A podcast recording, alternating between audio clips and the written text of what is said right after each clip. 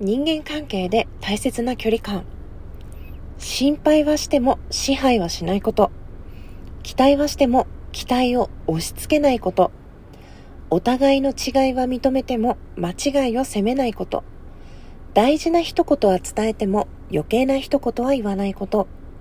どれだけ親しくなっても感謝と敬意を忘れないこと。近すぎず離れすぎずちょうど良い距離感が良い関係を築く。というとこ。うーん。メッセージ。人間は人の間と書くように、人と人との間に必要な距離があります。離れすぎても見えなくなり、近づきすぎてもお互いが見えなくなるもの。特に身近で親しい関係性ほど意識して相手との距離を合わせていくことが大切です。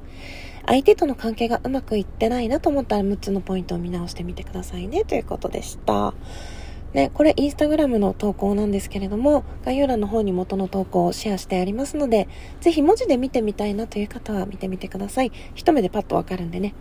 うん、小田ゆさんという方の言葉です。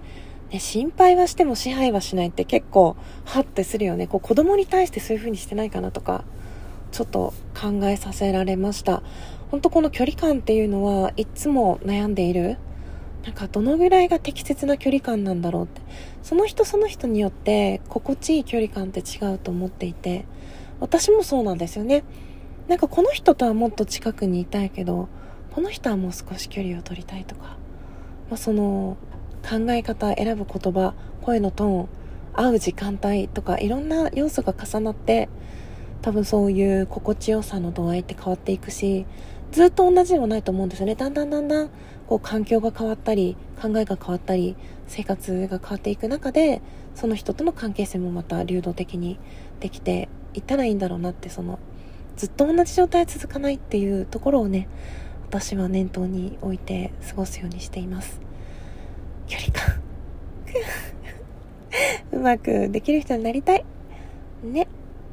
それでは最後まで聞いてくださってありがとうございました。またね。